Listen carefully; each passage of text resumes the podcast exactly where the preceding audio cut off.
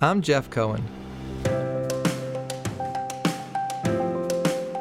Today we get to talk about two of my favorite topics in one podcast Judaism and comedy. Our guest today is Mark Schiff.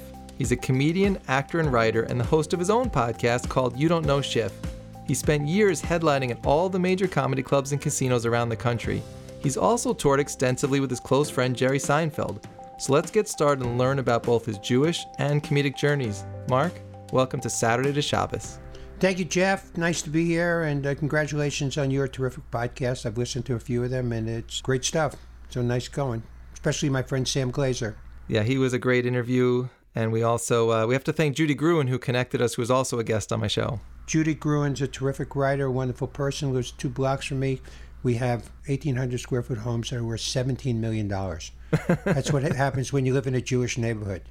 Sounds about right. And I must admit, I listened to a couple of your episodes of You Don't Know Schiff to do my own research. So I enjoyed both the Kevin Nealon episode and Wendy Liebman, who's one of my favorite comedians. So it was a real joy to listen to. Thank you. Thank you. So, how can I help you? How can, how So, can well, what can I do for you? So this is not a customer service call, so you're not here to help me, but we're going to talk a little bit about your life and also your comedy career. So let's start with Mark the person. And even before we get to your own upbringing, what do you know about the background of your family, like your parents, grandparents, like where they came from and how they were raised from a religious standpoint?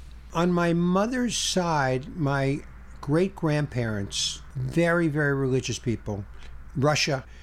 And when my aunt was 90 years old, about 85 actually, she had these beautiful paintings of my uh, relatives, great grandparents, very Jewish looking with a rabbi. And she said, I'm going to throw these in the garbage unless you want them because you're, you're the only one that's interested in anything Jewish in the family. And I took them and they've been hanging on my wall ever since. My grandfather also came from Russia and on my mother's side, and uh, his wife, my grandmother, uh, not religious. My parents were pretty much reformed, so th- there wasn't much of anything. Uh, no, no Shabbos, and we'd go on the high holidays and stuff. And on my father's side, everybody was kosher, but there was no real temple observance or synagogue observance. Although my parents, they sent me to an Orthodox day school from uh, first through third grade, a uh, black hat, very Eastern Europe yeshiva in the Bronx. And the reason they did that was not to get me more Jewish, but it was like a babysitting service. The uh, yeshivas would keep you till like six o'clock at night, whereas public school would let you out two or three or one thirty, whenever it was in the afternoon. And my parents worked full time, so this yeshiva, I would go at like seven or eight in the morning, and then not leave till six o'clock, except on Shabbos on Friday, get out at one, and they would drop me off. The school would drop me off at a coffee shop on my corner, and I would sit there till my parents came home from work in the back, and uh, that was meatloaf day on, on Friday afternoon in the coffee shop. So that was uh, I always look forward to that. So because of my first three years going to this Orthodox uh, yeshiva, I got to tell you, it had an incredible impact. When people say, ah, you know, I wonder what kind of impact things have on a little kid for a second and third grade, it was life changing for me. I never forgot it, and I always wanted to be part of the system. Wow, so was it at that age that you were able to pick up Hebrew, so you became fluent in reading it and you learned how to daven and things like that? That like that's an ideal age to grasp those concepts. Is that what you mean? Right, yeah, I learned to, to read Hebrew. I didn't learn to translate it. And I had my Rashi. And I, I wore a yarmulke, and I uh, continued wearing a yarmulke or a hat. Rarely a yarmulke, but I, I, wore- I, I've not, not worn a hat since third grade. And when I went back to my high school reunion in uh, Forest Hills High School, public school, I would ask the kids, What do you most remember about me? And they said, You always wore a hat. I'm surprised you're allowed to wear a hat in school. And when I was growing up, it was always the first thing was you have to take your hat off for some reason out of respect, I think, for the school or the teacher. Yeah, I don't know that they let me wear it in class, but they did let me. I, I would just slap it right on as soon as it was over. And there were pictures. As a little kid, I would always wear a yarmulke, and I'm the only person in the picture, like six years old, with a yarmulke on. Wow. But but as a fourth grade, you went to the public school system, like for the rest of the time that you were in school. Yeah, right through public school system. And then I went as I got older. When we moved to Forest Hills, when I was about 12 or 13, I started going to Forest Hills Jewish Center, which was a kind of a conservative synagogue. That's where I got my bar mitzvah training. Okay, and what were your parents doing at home at that time? Because you said like they were basically reformed. So were you doing things like a Pesach Seder? Were you opening Hanukkah gifts? Like which of the holidays were you involved in in some way? Yeah, we, we, we had Hanukkah gifts. We, we never had a Christmas tree, any of that stuff. All the restaurants, the non kosher restaurants in Forest Hills and in New York, they were very very nice about this. Like you would go into a non kosher restaurant on, on Pesach and they would have a box of matzah on the table. So they, they were very. There was a Chinese restaurant, totally non kosher. When we walk in, the, Mr. Ho was the owner, Mandarin Chinese restaurant, and he would hand us a box of matzah. And uh, not that the Chinese had bread anyway. You know, they, they never had anything like that anyway. I don't know why he, he gave us the matzah just to be nice. But whenever I would see religious people walking on Shabbos, I always felt like I was missing out on something. Really, but you, you felt like you were missing something, but it wasn't enough to, I guess, at that young age, to be talking to your family about wanting to bring more of it into your life or into your home. No, I was uh, kind of a wild kid, so I wasn't bringing anything in except, you know, little marijuana here or there. But I was always interested. I would pop into these little shtiebels once in a while by myself as a little kid and just sit there. And I continued learning on my own. My parents, for my bar mitzvah, we had it at a place called Little Neck Country Club. And I still have the matches. They used to hand out matches at these places, and it said strictly kosher. It was a strictly kosher bar mitzvah, and there was no reason my parents had to do that. Um, but they did. And they're both gone, and I can never get the answer. And, I don't even know if they would answer it themselves. Maybe the synagogue, the rabbi said, You got to have this. I, I, I don't know, but it was strictly kosher bar mitzvah which when I look back on, I was I'm, I'm, I'm happy about. Now, 12 years old, I'm an only child, and my parents would take me everywhere. They wouldn't leave me home because I'd probably burn the house down, you know. So they didn't trust me at home by myself. So one night for their anniversary, it was their wedding anniversary. They went to a nightclub, and they took me with them. I was 12. And Rodney Dangerfield, if you don't know, if you got a younger crowd here, he's one of the greatest comedians that ever lived. Look him up on YouTube. There's been no greater TV comedian than Rodney Dangerfield on talk shows like the Johnny Carson show. And I went to see uh, my Rodney came out. I'm 12. I'm sitting with my parents, and boom, he slaughtered the crowd, just destroyed them. And I saw my parents. I'm watching my parents, and they're laughing their heads off, and everybody around them is laughing and banging on the table and spitting water out of their mouth. And I said, "That's it. I had a, I had a, uh, a moment. I had a, uh, an epiphany. I said, that's it. That's what I want to do for a living. I want to be a comedian. And I never looked back. Uh, as soon as I was old enough to walk into a nightclub, I did, and uh, I've been doing it ever since. Did you even know that that was a profession before that day, that, that people made a living telling jokes? Or, or really just like that was the first time you were exposed to it and you said, wow, this is actually something I could be doing. I don't have to be an accountant, a lawyer, a doctor. There's other, other paths. I had no idea there was a profession comedy now is taught in colleges and high school. When I was growing up, there was no profession ever taught in school that was a night profession. Only day professions, right? Can you think of anything that you were ever taught in school that, that required you to work at night? No. No, nothing. I didn't really want to work. And what comedy offered me was when I, I'm performing, it says, people say to me, Where are you playing? They never say where you're working. I like being involved in something that has the word play in it. That's so funny because my father, when he was telling me about like starting a career, he would always say, "Work is not spelled P L A Y." So I was getting the opposite message of, of what you were thinking. Well, it's it's the, really some of the hardest work of all being a comedian, but um, on the other hand, it's so much fun. I mean, what profession can you sit and have a cocktail while you're while you're working? You know what I'm saying? I don't even drink any. I don't drink at all, but it's a great thing. You walk in, you go, yeah, let me get a beer. I'm going to be uh, working in a few minutes. Let me, let me get another one. You know, nice, right? so, I saw Rodney, and then when I started working at these clubs, you know, performing, Rodney once in a while would come in, and I got to know him a little bit and then I got to know him some more. And the first money I ever made was I sold a joke to Rodney that he did on The Tonight Show. It's $25. He sent me a check. Very honest man, too. He said, Did you write this yourself? Because some people steal jokes and then send them to other people. So, anyway, I became friends with Rodney. I would go visit him in his house. And when he was dying, his wife called me and said, uh, Rodney probably doesn't have more than a day to live. He's at UCLA. If you want to say goodbye to him, go up. So I went up to his room, hospital room, He was out of it, but I took his hand. And I did the Shema with him, and I don't know if he heard it or didn't hear it, but uh, we kind of did it together. And then I said goodbye, and he was gone the next day. And it was his his gravestone, by the way. He's funny right to the end. His his tombstone says, "There goes the neighborhood."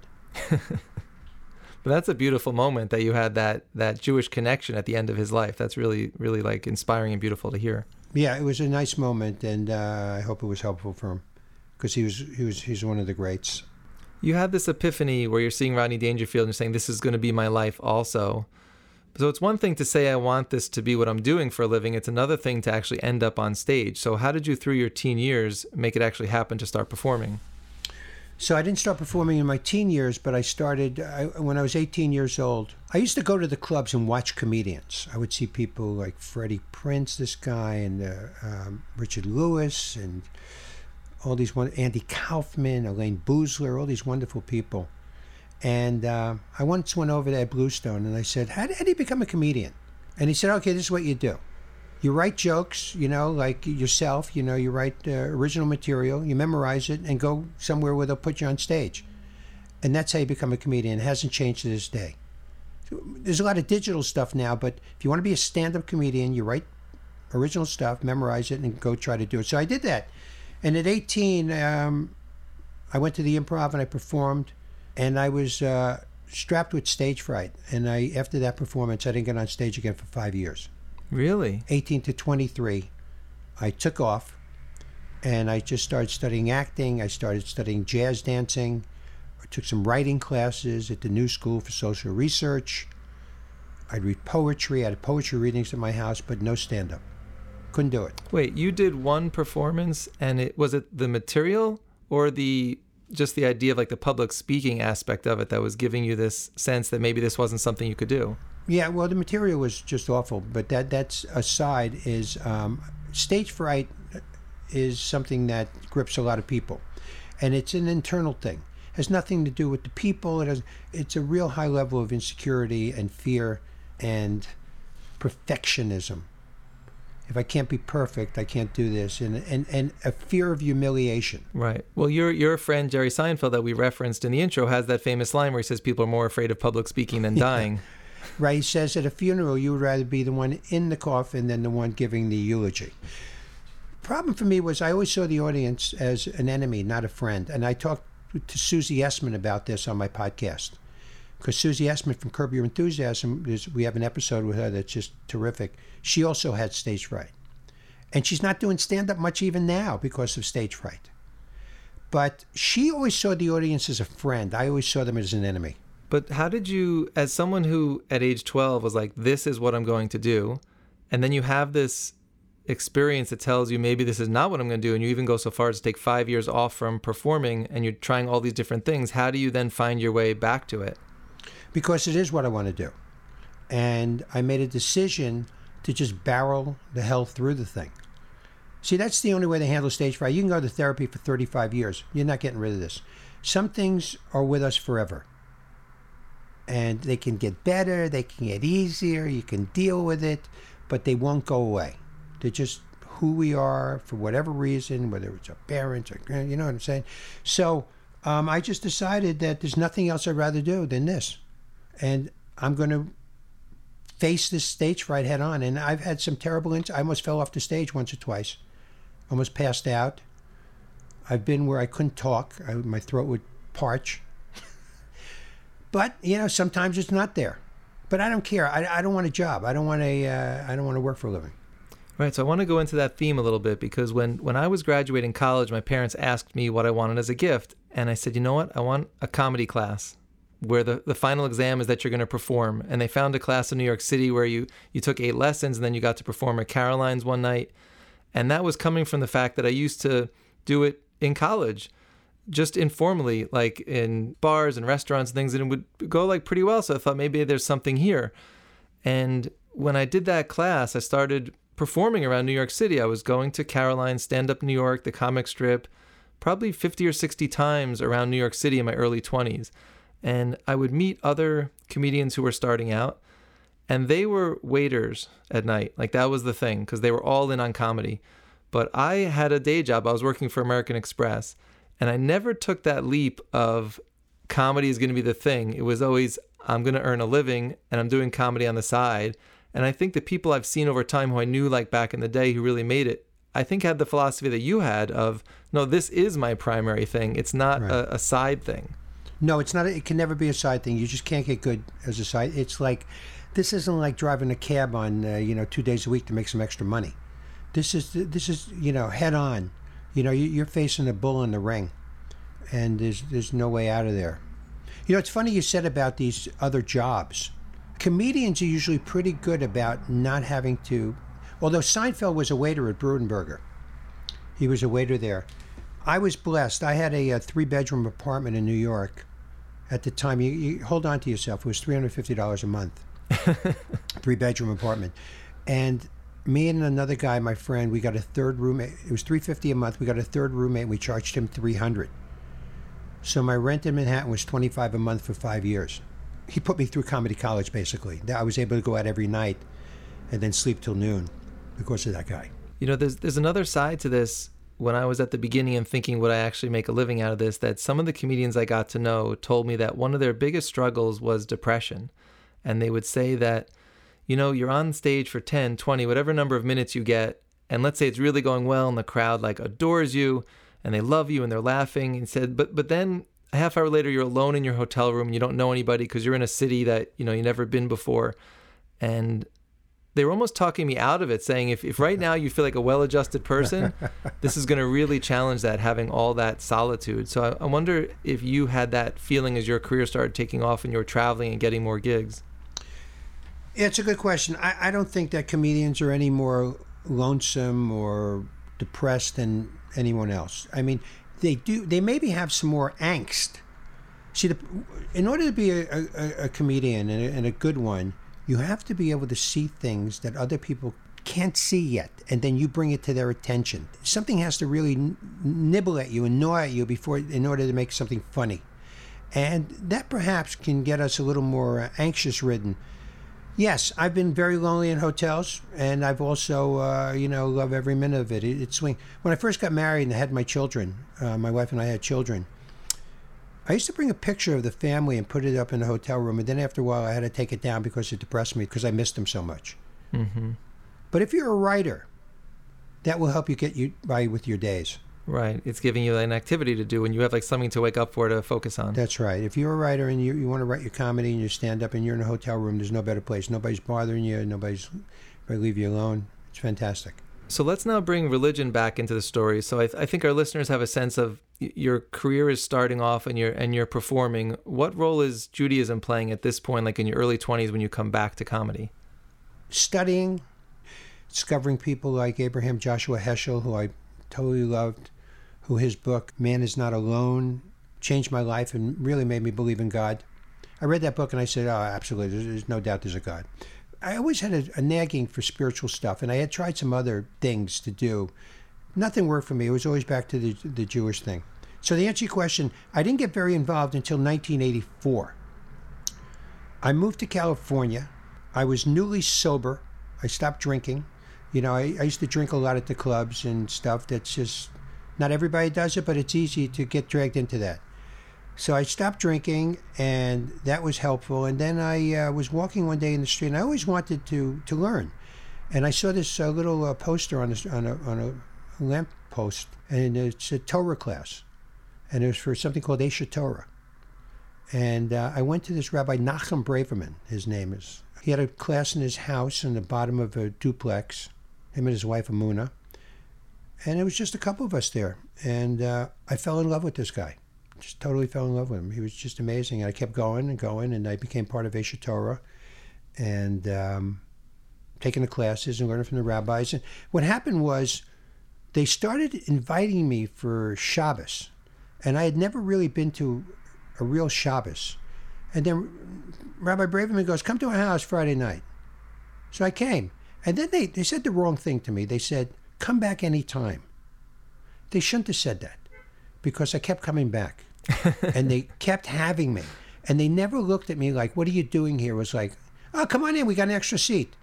And I just kept going. When I got married, my wife refused to let me just drop in on people for a meal without having permission in advance. She said, It's rude. You don't just knock on someone's door and go, Can we sit down and eat with you? But when I was single, you know, and they were so, it, it didn't matter. They were great. And then all the other rabbis, Dov Heller and Steve uh, Baars and Moshe Cohn and all these people, they just, I just fell in love with them all. I love rabbis. So wait, these rabbis. I just want to ask you one question. That these rabbis that you discovered, because you also mentioned your wife and kids. This happens before you meet your wife. Yes. Or at what point does she come into the picture? When I married her. No, it's uh, about an hour before. I set you up for that. Yeah. So we got married in uh, 1990, and I was already involved with with the Orthodox world, already involved with them and loving it. And uh, my wife was reformed like she would have the uh, on Rosh Hashanah, you would go to synagogue, in the, or on Yom Kippur or something. Maybe you would go to synagogue in the morning and then go out to eat in the afternoon. But her grandmother was kosher, imported meat from Dallas, Texas, into San Antonio, so there was a hook there. So she wasn't involved. And I lived on Rabbi Row. I lived on a street called Alcott. There were like six rabbis. So if she wanted to go shopping on Saturday, she had felt she had to sneak out of the back. But slowly but surely, you know, she started getting involved in uh, understanding the power of it. Then we had children. When we were there, spending that 25 hours with your kids and walking me walking to synagogue or pushing them in a stroller, it was all amazing. And she saw the benefit of it. So I want to bring comedy back into this because I've interviewed now different types of artists musicians, piano players, guitar players. One guy was a sax player. And one of the things they talk about as they start discovering religion is this issue that Friday night and Saturday are like the biggest nights for their profession. And there's this like collision course of religion and how am I going to make my money. So I'm sensing like your comedy career is taking off at the same time you're discovering religion and the meaning of Shabbos. So how are you reconciling these two things at this point? Great question. It is truly the Achilles heel for me. It's a painful thing because I've never 100% committed to Shabbos um, as much as I want to.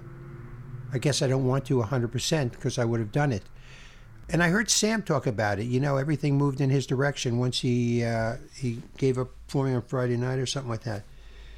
So I I just hope that God marks on a curve. That's what I'm shooting for. That's what I'm rolling the dice because um, I've yet to give it up completely.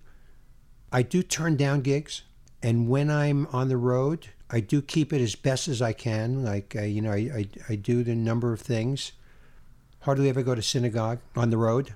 So that's I don't know if that answers your question. I've never been able to completely reconcile, and and, and something it's a very painful thing for me. Be quite honest, it always is, because I I actually feel that I was I was destined to be much more involved than I am, and I not willing to go swim in that water completely. It's not a matter of not believing and not trusting and not loving it.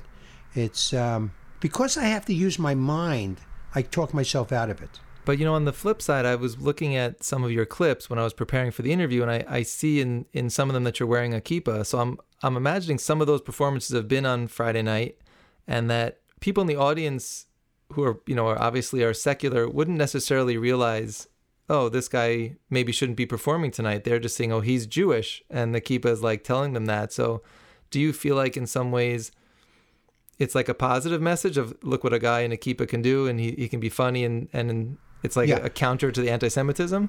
Yeah, anytime I, I, I, do a Jewish job, I, I wear a, a yarmulke.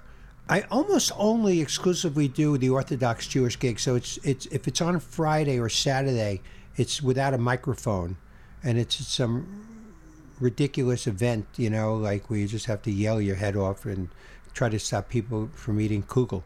Very difficult. There's, there's no worse enemy for a comedian than food. Food is the killer of, of a comedy act. Uh, but I do wear a yarmulke at every uh, anytime I can. Well, I think a difference between your story and Sam Glazer, the thing that he was doing was writing secular music, performing secular music. And when he talks about his career taking off when he went all in on Shabbos, he also changed the kind of music he was writing and performing and he focused in on the religious crowd. So that would be a whole different thing for you to go from mainstream type comedy to the kinds of things that would play on a Thursday night or Sunday, you know, in Orthodox institutions. It would be like a complete pivot for your career. Yeah, if it was if if I had to only perform for the Orthodox groups, it's nice, but I I, I wouldn't last. They're wonderful. Yeah, they're t- tremendous audiences. Some of the best in the world. I mean, I've gone to Israel a number of times, performed there, and both for secular and Orthodox. But I like these. I like everybody enjoying my comedy. It's it's universal, and everybody should uh, be able to see it. Do you talk to your kids about this balance of the things that you're doing that are kind of quote unquote part of what the religious lifestyle should be and the decisions you're making of things that you're not doing? Like, how does that play into how you chose, you and your wife chose to raise your family? Yeah, well, they see it as that I, you know, I just had to earn a living. Uh, there's not a lot more than that, but they know how important Shabbos is to us. I mean, when we have it, you know, it's wholly important. H O L Y. So they know, and I always, uh, you know, listen. I, I, I I'm, I'm never without tzitzis on, and never without a hat on. I put on tefillin every day, so they know how important it is to me. Got it. So are they going through like the yeshiva system? Like how, how are they being raised They all compared went to day were? school. They all went to Mhm. yeah yeshiva day school. They went to YULA. They went to uh, Valley Torah. They got the treatment. Do you have a sense of them being turned on by and connected to it because they had the opportunity to go through the school system that you and I didn't, having being like public school kids? They absolutely have a deep understanding of uh, being Jewish. They hold at different sections. You know, sometimes it takes a woman to really a good woman to, to, to bring you in even deeper. And uh, my my oldest son is very involved with the synagogue and Shabbos, but it was his wife that really moved him along more than I think we did. We set the groundwork, and then and my youngest son too. They're they're involved. My middle son is feeling his way through. So now let's circle back to the comedy side of you. And in a moment, we're going to play a clip, but something we didn't yet talk about is once you got over the stage fright and you said you were going to barrel through it and start performing, what were a couple of performances where you started to say, you know what? This is starting to click, or you, you landed a particular gig that you said, you know what, this really could become my career and I could see this lasting. Become a comedian, you get you're up there for ten minutes or five minutes at first, and all of a sudden you get a little laugh. And then you grab onto that. And you know when you get to that tomorrow night, they're probably going to laugh again. And then it becomes a little bigger and a little bigger. And one of the cues that you have good stuff is if a waiter or waitress laughs at your stuff because they have heard thousands and thousands and thousands of jokes and comedians. And if you get them laughing, you know you're onto something. That's gold. So when I started doing a little TV and people started taking notice, you know, you, you did some comedy. So let me tell you, when I started doing it, when the comedy, there were no comedy clubs in the country, just in New York and California, a couple, but in the middle of the country, nothing. So when they finally started popping up, we immediately became headliners. Mm-hmm. And we there- there's no middle, there's no opening. We just went zoom right to headlining. So when we started doing 45, 50 minutes a night, you get good pretty fast if you got the goods. And then when you do like things like the Tonight Show or the David Letterman Show or any of those shows, the recognition is great. When Johnny Carson called me over to the couch to sit down with him, I did it six times with him. It was unbelievable. Sit an inch away from this guy, you know, and uh, yeah, that's how you know you've, you've you've stepped into the big time. Yeah, what is that moment like? Because I, I would think you you were before you got that moment, you were watching other comedians perform, and they're hoping for that moment to be called over to talk to Johnny Carson, and then it happens for you, and you're now you're sitting on the couch. It's got to be like this out of body experience. Like, is this really me sitting here talking Yeah. to this legend? Yeah, because I grew up watching this show, you know, sitting, uh, you know, in my underwear as a little kid eating ice cream and watching this guy on TV, and then all of a sudden I'm sitting next to him with a suit on. You know, it's, it's totally out of body. You don't know you're going to sit down when you're behind the curtain if you haven't sat down yet. The booker is behind the curtain with you, and he goes, uh, Mark, uh, take your bow at the end, and then look over to Johnny, and if he calls you over, go over, and if he doesn't, just go back behind the curtain. So you don't know and that's in a moment when he called me over and said, "Come on over here," and I sat down with him, and uh, he was incredibly kind, incredibly nice. And my wife's family wasn't thrilled with her marrying a comedian, but when I did the Tonight Show, it legitimized me in her entire family. Now they started talking about me. Oh, my my daughter's married to this guy here, like like I was a great goon or something like that. You know, it's like uh, you just see him. I think that's a pretty familiar story arc where if, if somebody does anything that's like high risk, high reward, if they want to be an artist, a musician, a comedian, everyone around them is worried, saying you're making a huge mistake, go for something stable. And then when they hit the big time, they say, I always believed in you. I knew you were going to make it. I was always of your course, biggest fan. Of course. but the truth is, there's nothing stable. Any job you can be, I mean, if you own your own company, you know, maybe that's a little more, but not really because the extra stuff you got to do. Anybody can be fired at any time. And we're seeing the biggest people lose it all these days. So. All right, so let's play a clip. Uh, Gary's going to play this for us, then you can help kind of break down how the bit came about for you. I was just uh, yesterday at the 99 cent store. You ever been to this place? I love the 99 cent store. You know what's great about the 99 cent store? You walk in there and you, and you, and you feel good. You think, I can buy anything I want. I can buy this whole store for $4 if I want. Let me tell you, you know you're not doing well in life if you return things to the 99 cent store. If you actually get back in your car and return a can of peaches. And they always have stuff at the 99 cent store that sounds like the original deal. Like I like Del Monte peaches. So they, and they, they try to get you. I'm looking at these peaches. It says Del Monkey peaches. I'm going to give it a shot. It looks like the same thing here, just like the original item, except no flavor. I put some shaving cream there, and you know, I- 99 cents. I get home, I shake the can, I go, tss, tss, tss. no shaving cream coming out, just a sound. Tss. And I'm actually thinking that's not bad for 99 cents. I, I really love this thing. I've never seen anything like this before. And I walked around, I had so much fun with the family. I went, tss, tss. fooled you, right? You thought shaving? No, not for 99 cents. They're not going to put shaving cream. They'll lose money on the deal. You look in the back, little letters, no shaving cream enclosed.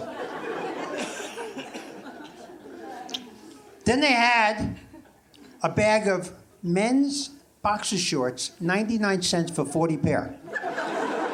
Giant bag of this stuff, 40 pair. And my head's telling me, Mark, don't buy it. Somehow, they, they, they're ripping you on this one. Don't do it. No, I, am going to get it. It's 99 cents. You ever get six pair of it, this is a miracle. So I get home. I put a pair on. The fly is on the side. Right along the leg there. One hole for both legs. I'm walking around. And people see me, 99 cent store, right? Yeah, yeah, yeah. Yeah, yeah, the thing fits nice. It's good. It'll stretch it out. It'll be good. It'll be very, very good. All right, Wow, so who was that guy? you didn't recognize him? That guy is funny. What's so interesting to me in listening to that, you said something early in the interview about you hit on a concept and you get a little laugh and then the bit expands from there. So did this come about in the same way where you like you're thinking there's something to the 99 cent store and you're trying out a couple things and and it's the oranges and then it's the shaving cream and then you're adding in the underwear like how it grows over time into a longer bit? Yeah, hundred percent. It it did not start as the full thing that you just played. I had one thing about the ninety-nine cent store, a little thing, and something else, and then I just kept adding to it. In order to get it to what you heard, if I did it uh, I, at least 150 times to get to that point, and then another 150 times to make it even better, it doesn't come uh, quick. They, it could take a year to, to perfect that routine. Right. And I would think also when you're saying it, you end up sometimes getting an unexpected laugh and you realize, oh, there's a little nugget inside of the joke that I'm going to expand on. Hundred percent, because I'll ad lib a couple little things in there. Like in there, um, that's not the, exactly the same when I did it on TV. I added, I, I started stretching it out with the reading the back of the can, the uh, thing. I didn't have that in, at all before that. I, I, I kept adding to it. See, I don't do one-liners. I have a couple one-liners in my act, but I, I do more like fuller ideas than uh, these one-line guys. They're they're brilliant, but they got to go from idea subject to subject like one after another. And that's not something I ever wanted to do. It's just a completely different style of comedy. Yeah, I also got in my class, the teacher used to say, don't make the mistake of clearing your throat. If you say three sentences and you haven't gotten to a punchline, then it's, he called that clearing your throat, like you're doing too much setup. You have to be able to, in, in one sentence, put the audience in the scene that you want them to picture with you and then get to something funny immediately. Sure, you're drawing pictures with words. and it has to be succinct and quick, and you got to get to your point. An extra and if or but or psst, whatever it is, it's too much. It's got to go. It's like poetry. The you know, every word, every syllable counts. Yeah, for sure. And so we also in the intro we talked about you being a writer, and I know we were setting up this interview, you shared with me a book that's going to be coming out later. So can you tell us how that idea came about, the name of the book, and, and what readers can expect? Okay, I'll tell you that. I have a book coming out November the first, Apollo Publishers. It's called Why Not? Question mark. Lessons on comedy, courage, and chutzpah. And if you're not Jewish listening to this, you got to bring the, the phlegm sound from your the tips of your toes up if you had a uh, you know a piece of cheese in 1973, yank it up for this word chutzpah. Why not has gotten me uh, a lot of great stuff in life. I got a call from the Jewish Journal in L.A. Uh, years back, and the guy said, "Can you write uh, something for us? I love your comedy. Maybe you can write something." And I said, "Yeah, why not?" And I uh, wrote something. Then he said, "Can you write something else?" I said, "Yeah, why not?" And I did it. And then um, people started liking my stuff, my writing, my essays, and then COVID hit, and my work as a stand-up was decimated. Every Shabbos I was home. How's that? See, so I, I, I, I need I need a pandemic to keep me home. So I decided I'm not just going to waste my time. I'm going to write a book. I thought, why not? Why not write a book? You know, I don't know how long I'm going to be in six months, five months, a year, who knows? Mm-hmm. So I, I, I wrote like the devil was chasing me. And then I sent it to an agent in New York who I knew. And I said, Would you read this? He said, Why not? And then he sent it to a publisher and they read it and they said, Why not? And uh, I'm being published, my book, Why Not? And it's uh, it's a story of about 60 different essays, very Jewish, a lot of Jewish stuff in it, a lot of stuff I've learned from the rabbis, a lot of Talmudic, uh, you know. Uh, I have uh, someone that helps me deeply, a rabbi, uh, Yossi Sheamus, anytime I, I, have this concept, a Jewish concept, I, I, I, run it through him and we run it together to make sure that it's right, it makes sense. Because you know how, like, you know, when somebody makes a mistake when they read the Torah, you know, people start grumbling. You know, it's the same thing with this book. You know, like, I know that people are going to just come at me if, if I got the wrong information in there. I never understood that. What do you think of that with the with the Torah? You know, people just start yelling at the guy. It's no wonder people have stage fright and want to be, you know. Uh, this is the beginning of your next bit. I can see it happening already as as the wheels are turning as we're talking. oh, absolutely. So let me shift gears again because our listeners will be like truly disappointed given the fact that you've referenced Jerry Seinfeld a couple times just to share kind of how that friendship came about and the performances you've done together over the years. So, um, when I went into comedy, seriously went into it after 1977. I met Jerry Seinfeld, Paul Reiser, Larry Miller, Henry George Wallace, Gilbert Gottfried, all these people. And uh, Jerry and I were out of work comedians, new at it. He was the MC at the club, working, selling burgers, and we became friends. And uh, we've maintained a friendship for over 40 years. And I've been on the road with him nonstop for the last 20 years and he pulls in the greatest audiences in the world. And uh, he's uh, an incredible friend, and we trust each other. And that's that's really what friendship is about. Like Jerry's a, huge star, and if you're going to travel with him, he better trust you. Because uh, we would never review. Not that he does anything. This, by the way, this is one of the cleanest tours a human being can be on we exercise together. We eat. Uh, I'm, I'm a vegan on the road, so I eat really well. We never go out after the show. We go back to the hotel and hang out together. There's three of us, a producer of the show. We're all married, so we never hang out with any other women after the show, or nobody gets backstage or anything like that. It's a very clean Hamish uh, tour and it's fantastic. You know, I never have to worry about uh, being challenged with any stuff I don't want to be challenged with. You know, the Orthodox. I'm married 32 years. They probably saved my marriage. You know, because they taught me how to conduct myself in a way that, in the secular world, you don't really learn. You know, secular world, and I have nothing against it, but you know, if I'm on the road and I want to go to dinner with some woman and just chat, it's okay with them. But I know that it's not okay for me. I wouldn't say it's not okay for everybody, but I'm amazed when people say they hang out with people of the opposite sex when they're married and they're able to um, stay true and clean. I'm not willing to challenge myself like that. I don't want to, you know, make God work any harder than He has to. That's good advice. I also think I read that you two have performed in Israel together. Yeah, well, I've gone on the Avi Liberman tour. You know Avi? Mm-hmm. The Koby Mandell Foundation. I've gone with him a few times. And Jerry and I went to Israel twice. We did um, the basketball stadium uh, that the Maccabees play in, uh, 17,000 people each show. No stage fright, by the way. they introduced me to 17,000 Jews in uh, Tel Aviv. We did four shows there.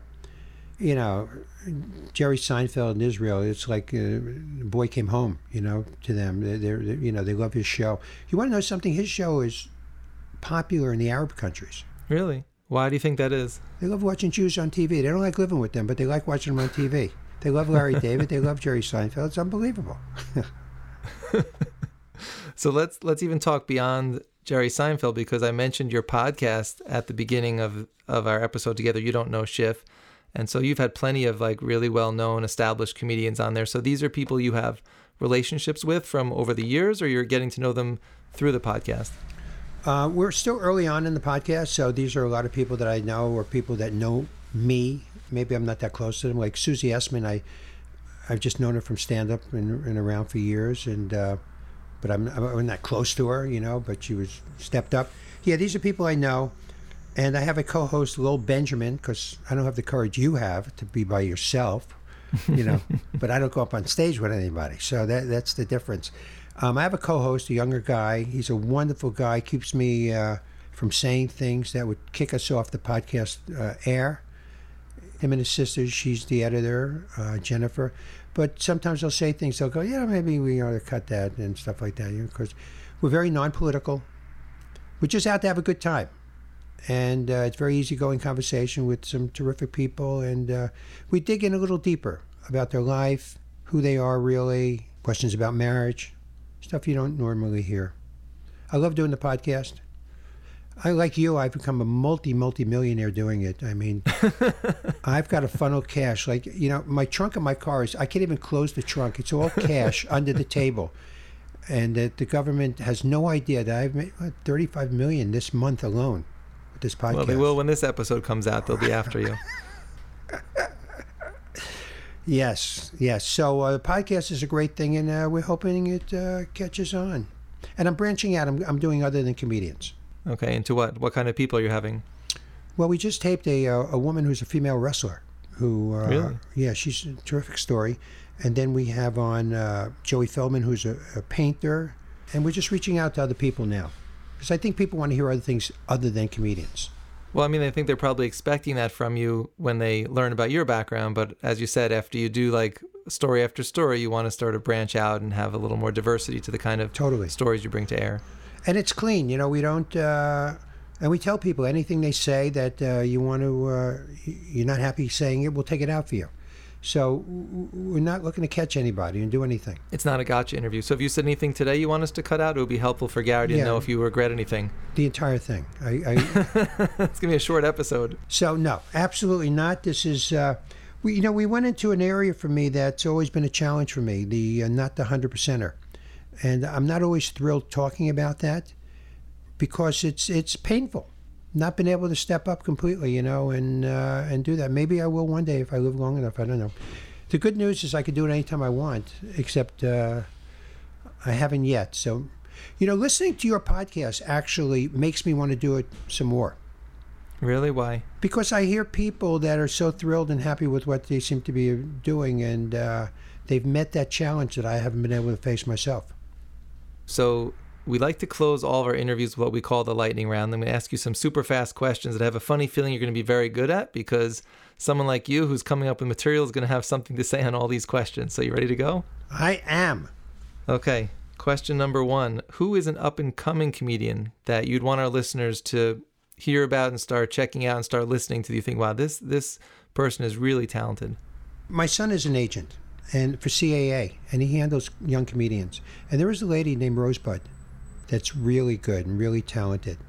Amy Schumer's been around a, lo- a while, but she's from another generation, and she's terrific. I wish I had more. A lot of them when I go to see, I, I'm not fans. I'm just not of, of the material. Sometimes I have to actually leave the room I would never ask them not to say something, but I mm-hmm. don't necessarily have to hear it. So, from all the clubs you've performed around the country, around the world, is there a particular place that whenever you're on that stage, it just feels like home, like it's your favorite place to perform? Yeah, the Comedy Magic Club in Hermosa Beach is an incredible club. And it's just reopened after the pandemic. That's the home for Jay Leno and so many of us down there. They treat you like royalty, and the audiences are the best in the world. One of the great places.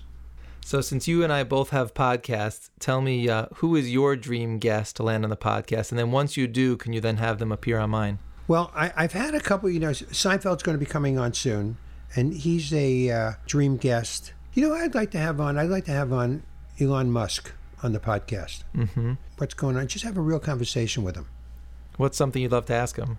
I would like to ask him if actually what you were bringing up about happiness, if he's a happy guy. I mean, he's one of the richest people in the world. He's, you know, got all this stuff going. I I wonder if how much happiness that brought him, or, or what brings him happiness. Well, so my bracha for you is that he appears on your show within the next few months. And my bracha for you is that he leaves my studio and goes right over to yours. Amen. Mark, you were out of the lightning round, and I want to thank you so much for joining me on Saturday to Shabbos. My pleasure to be here, and uh, let me know if you get out to LA. We'd like to have you for a Shabbos meal. Anytime you want, just knock on the door, and we'll have you a don't have to make a you. reservation. You don't have to. So thank you.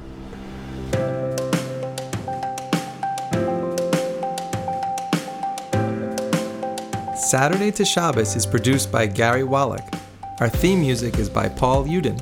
To learn more about us, please visit tachlismedia.com. That's T A C H L I S media.com. Tell us what you think about what you've heard, or suggest a story we should know about by emailing Shabbos at tachlismedia.com.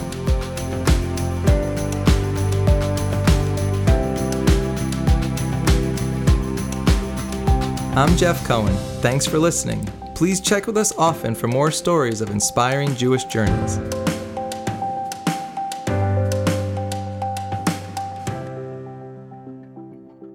Saturday to Shabbos is a Tachlis Media podcast.